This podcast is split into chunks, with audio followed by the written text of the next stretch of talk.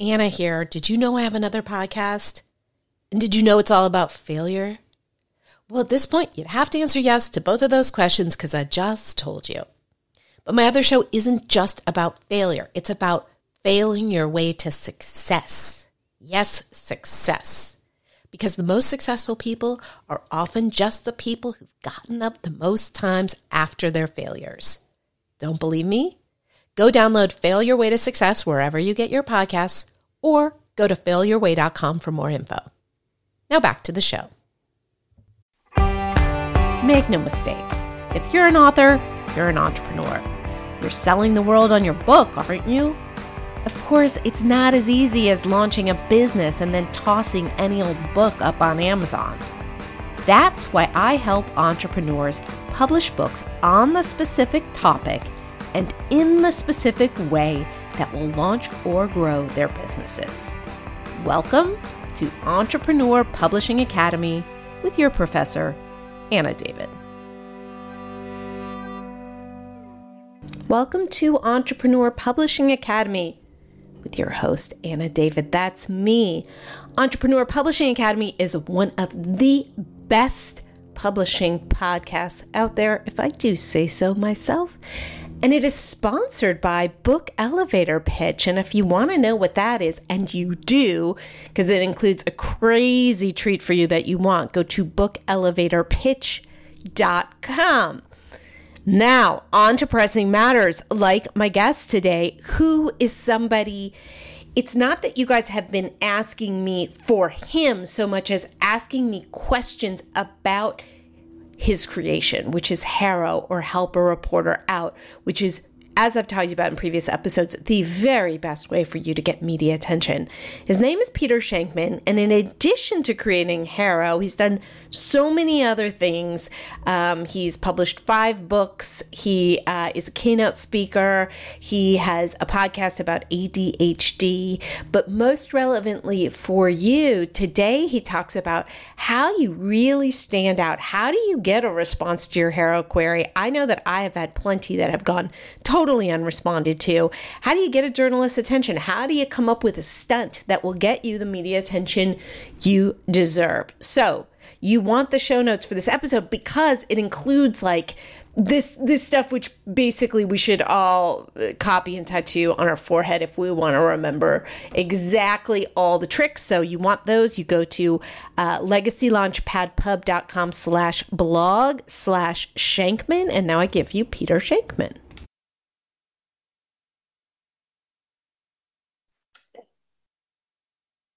Peter, thank you so much for being here. Glad to be here. So, you, in addition to being an author, you many times over, you are, I consider you someone who has helped uh, authors get coverage more than anyone else out there. Because the first thing I do, as anyone who listens to this podcast knows, is I say, go to HARO when you're writing your book because you are writing a book on this topic. Therefore, you are an expert on this topic. So I say thank you on behalf of all authors, Peter. You're welcome. I'm, I'm it's nice to see that something I created, God, almost 15 years ago now, uh, is still is still very popular. So that's that's makes me happy every time I hear it.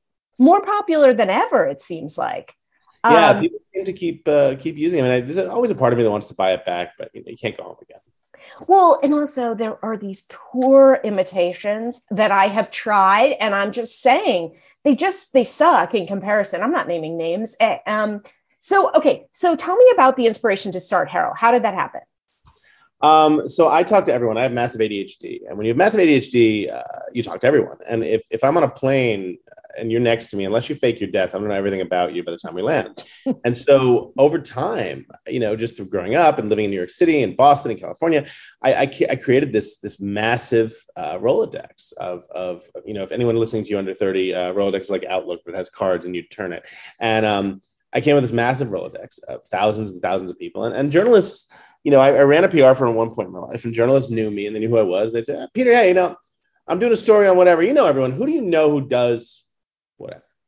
I said, oh, yeah, call this guy or call that guy. And um, over time, more and more journalists started calling me, asking me if, um, you know, hey, I'm doing a story on whatever. And, and the, the straw that brought the camel's back was reportedly, hey, I'm, I'm calling from the Wall Street Journal. A friend of mine at the Times said that you know a lot of you, I'm doing a story on, on on what was it on African farming, and my friend said you have a lot of friends that are sub-Saharan soil experts.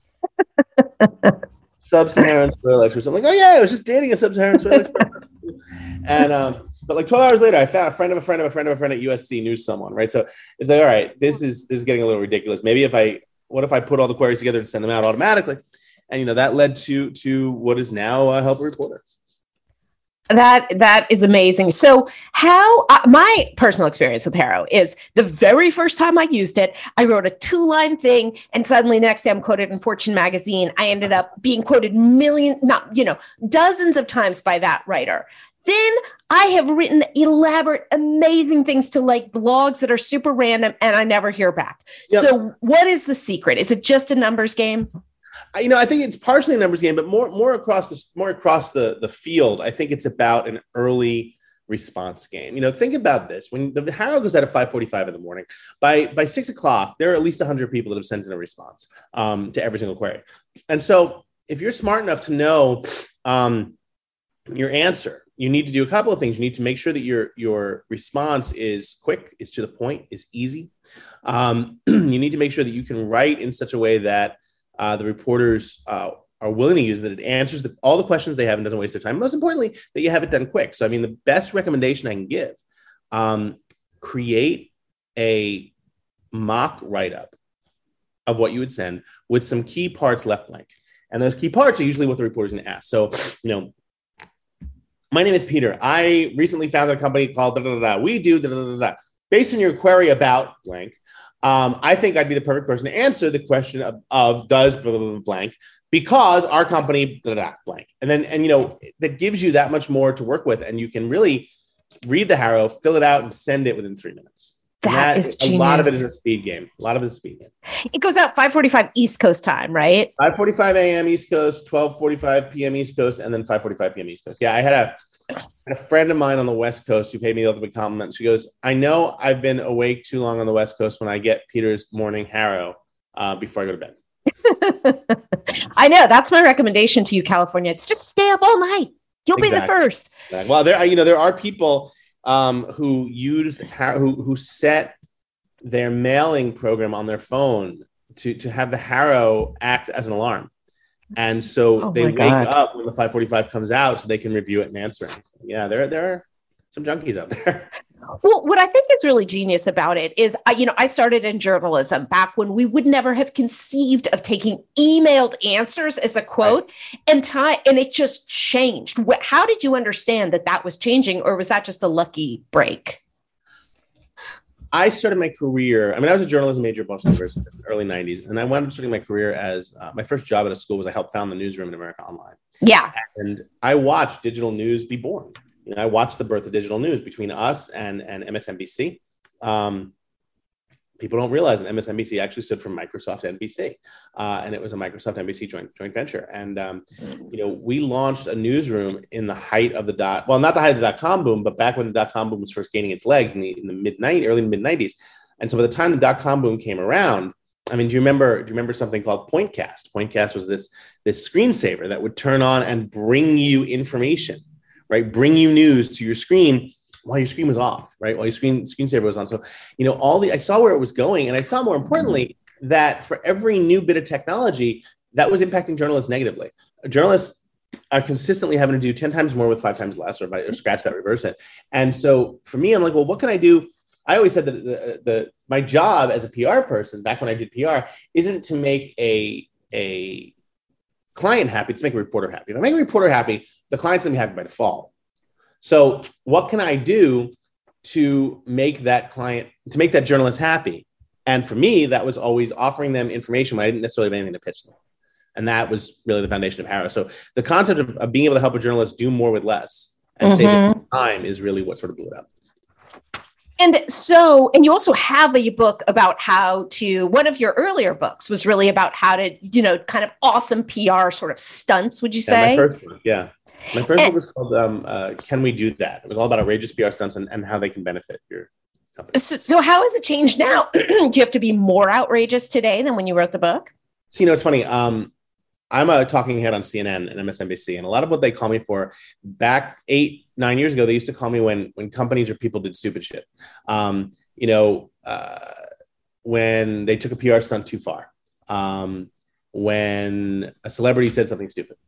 Uh, with the invention of Twitter and the dumbing down of America, and you know our previous president, and things like that, um, the bar for what stupid things actually are uh, has dropped, right, or has raised, I guess, depending on how you look at it. And you know, I don't get called about that anymore. I get called about other things, but you know, a company making a stupid statement might gather two seconds of screen time when 10 years ago it gathered 10 minutes worth. So right. you have to ask yourself, you know, where is where is the bar? You know, it's the same thing with customer experience. The customer service bar is so damn low that I don't need you to be awesome anymore. I need you to suck slightly less than everyone else.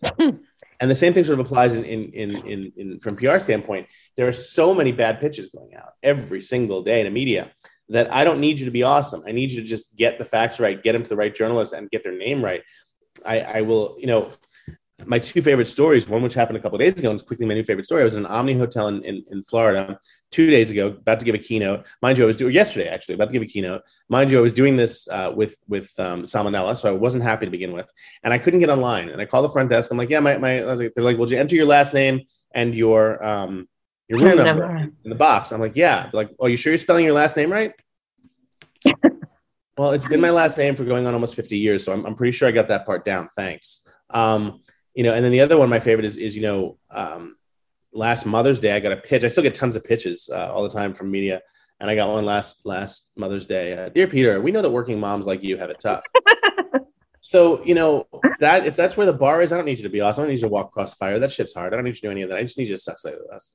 I mean, you are preaching to the choir. This thing with hotel, like basically the companies that used COVID as an excuse to suck and never come back from sucking. Right because right. they're just like, oh no, no, we don't clean rooms anymore because of COVID. Sorry, sorry, what does that yeah. even mean? I got the same thing. Yeah, Anna here. Now, are you an entrepreneur who wants to write and publish a book about your own failures turned successes? Well, good news. That's what my company, Legacy Launchpad, does.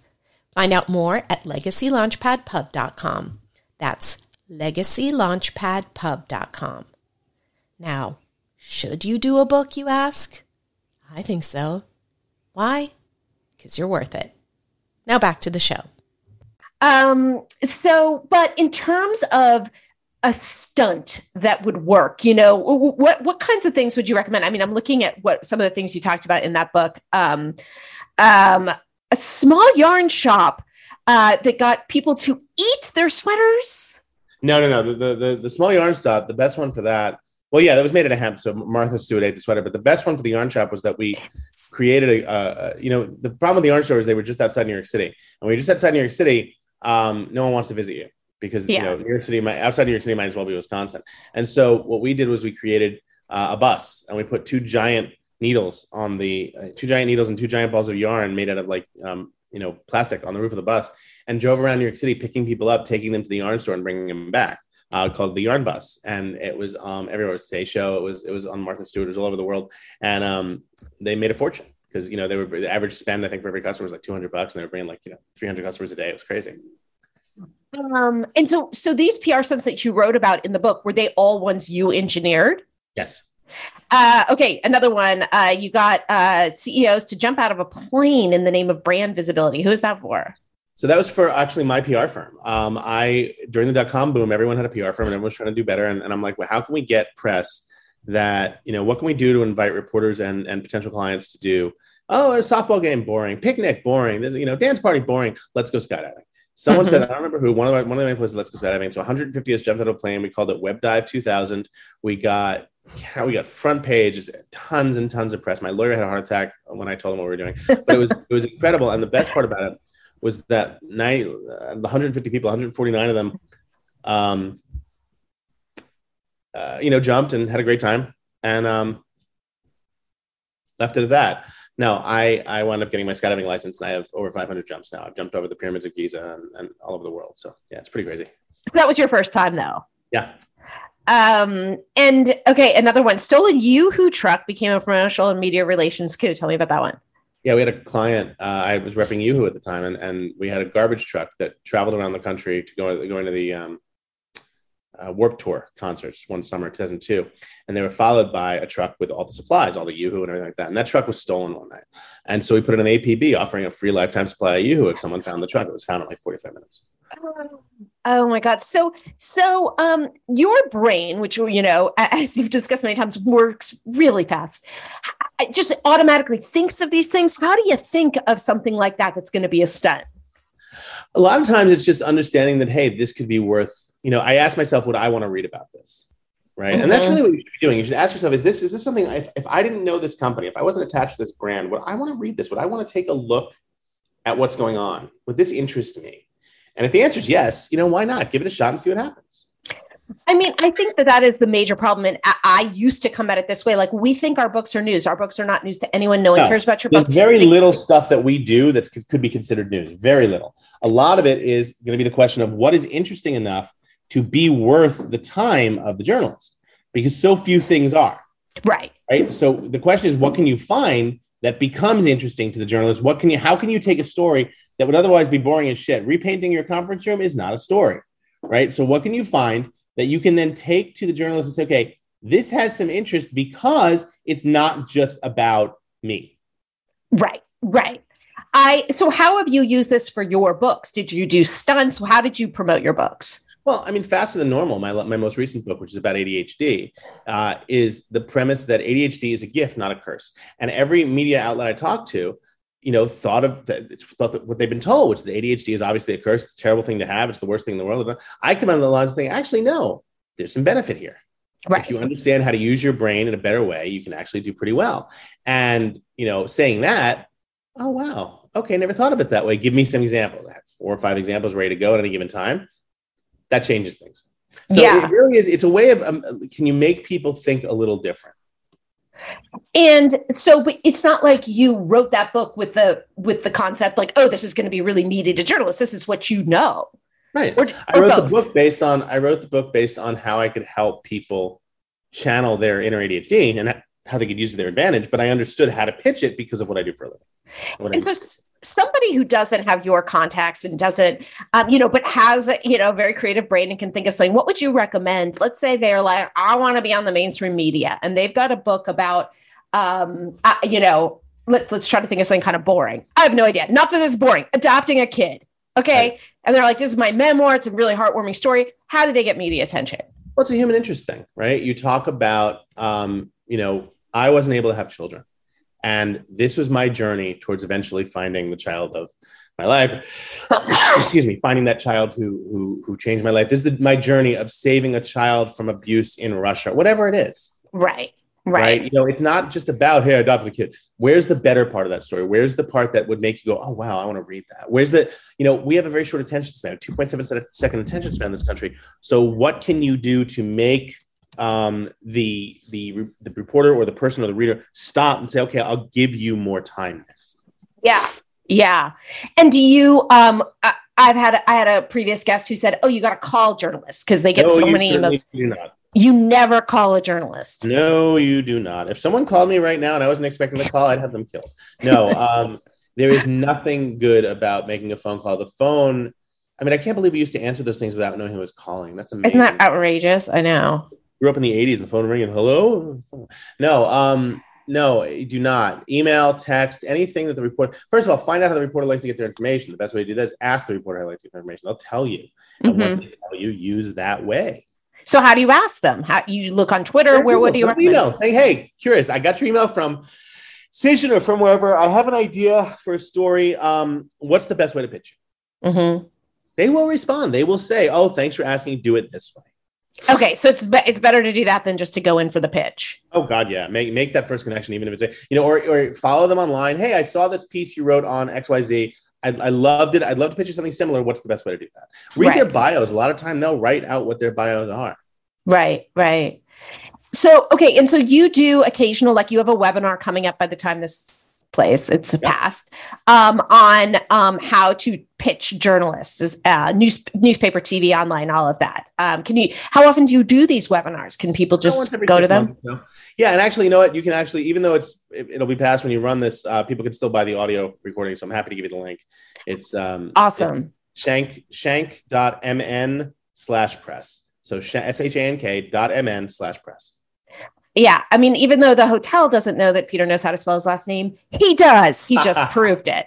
Um, so um, I'm just trying. I'm just looking at some of the things you're covering in that. Um, what guarantees you'll never get a response from a journalist? Um, pitching them the wrong way, pitching them off topic, or complaining that they wrote a piece and you weren't in it, so they're obviously mistaken.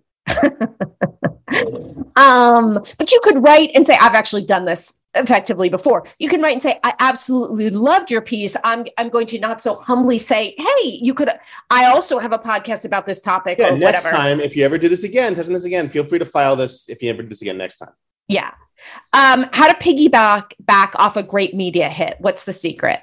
Yeah, the secret is grab that great media hit, figure out why it went, why it was a success, and then alter it.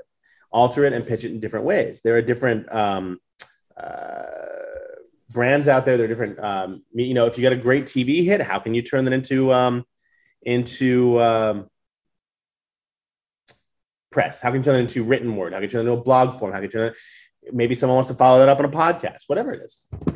Um, you know, I had, a, I'm remembering, I had a, uh, a publicist on this podcast who said to me, "You can never get on a mainstream show first time out. You got to work your way up through local TV." Really I'm stupid guess. I mean, and so I said, "That's weird," because my first TV thing was CNN, and so and so is that just someone who doesn't get how to play the game? Yeah, it's first of all, any anyone who says anything along the lines, "You'll never," I automatically discount. I had a great teacher in school who told me that on a true or false test, if there's or on a multiple choice test, if the answer, if one of the choices are at are usually never or always, those are usually wrong. Yeah. That's true. a great, great piece of advice. So yeah, there are tons of ways to do better than that. Yeah. You can absolutely get on CNN or Today Show your first time out if you have the right thing. Um, related to that, I had well, something I used to say uh, to like, you know, uh, when your thought is always or never, it's not a true thought. Exactly. Um, no is going to be like whatever it is. So that can be applied in many, many places. Uh, what are the best email subject lines to get responses? Um, it varies, but you know, for me, and I'm not giving away everything from the webinar, but I would say that for I, have had a lot of success with just being straight up. A pitch on X Y Z. Mm, okay. You know, that you get, uh, you should follow NY Times Pitch Bot. It's pretty funny. They they come up with some of the worst pitches possible to be sent to the New York Times. But um, you know, anything that you can do that's out there, um, you know, just figure out. Again, don't waste the journalist's time. Yeah. I'll tell you, I in pitching you because I was just looking up the email, I, and this is how I'll pitch people I really want on the podcast. I'll go podcast request nine hundred fifty thousand plus downloads. Not a bad thing. You said yes quickly. Yeah, I'm happy to. You know, I think at the end of the day, for me, I don't mind doing things like this because it's good karma, and you yep. never know where it's going to lead. Right? I'm yeah. happy to help if I can. I think the more more people in the world should help. Um, Great. Well, if you could leave, thank you so much for this, doing this while you don't feel well. Um, if you could uh, leave authors uh, with their with one piece of advice, your final advice for them when they if they want to get media attention for their book or for themselves, what would you recommend? Um, one piece of advice: don't focus so much on crafting a story about you. Focus on crafting a story that other people would find interesting that includes yourself. Great. I love it. Well, Peter, thank you so much. Uh, best place for people to find you? Yeah, my entire world is uh, Peter uh, Shankman.com. My uh, social name everywhere is at Peter Shankman, including Peloton. And um, yeah, reach out. I'm, I'm Peter Shankman.com is my email. I'm always happy to chat. Okay. i I'm going to find you on Peloton later today. Thank you so much. Thanks for joining me this week on Entrepreneur Publishing Academy with Anna David. For more info about the show, go to entrepreneurpublishing.academy, where you can get links to show notes and subscribe to the show on iTunes, Stitcher, Spotify, Google, and all the other places. Speaking of those places, if you got anything out of this show, I can't tell you how much I'd appreciate a rating on iTunes. And please don't forget you can tell an author or entrepreneur friend about the show. Another Forget Me Not, my company Legacy Launchpad Publishing, is available to help industry leaders and those with stories to share at any stage in their publishing journeys, whether that's writing, editing, or publishing. Just go to legacylaunchpadpub.com to find out more. And be sure to tune in next week for well next week's episode. You know, if you subscribe, you never have to worry about missing.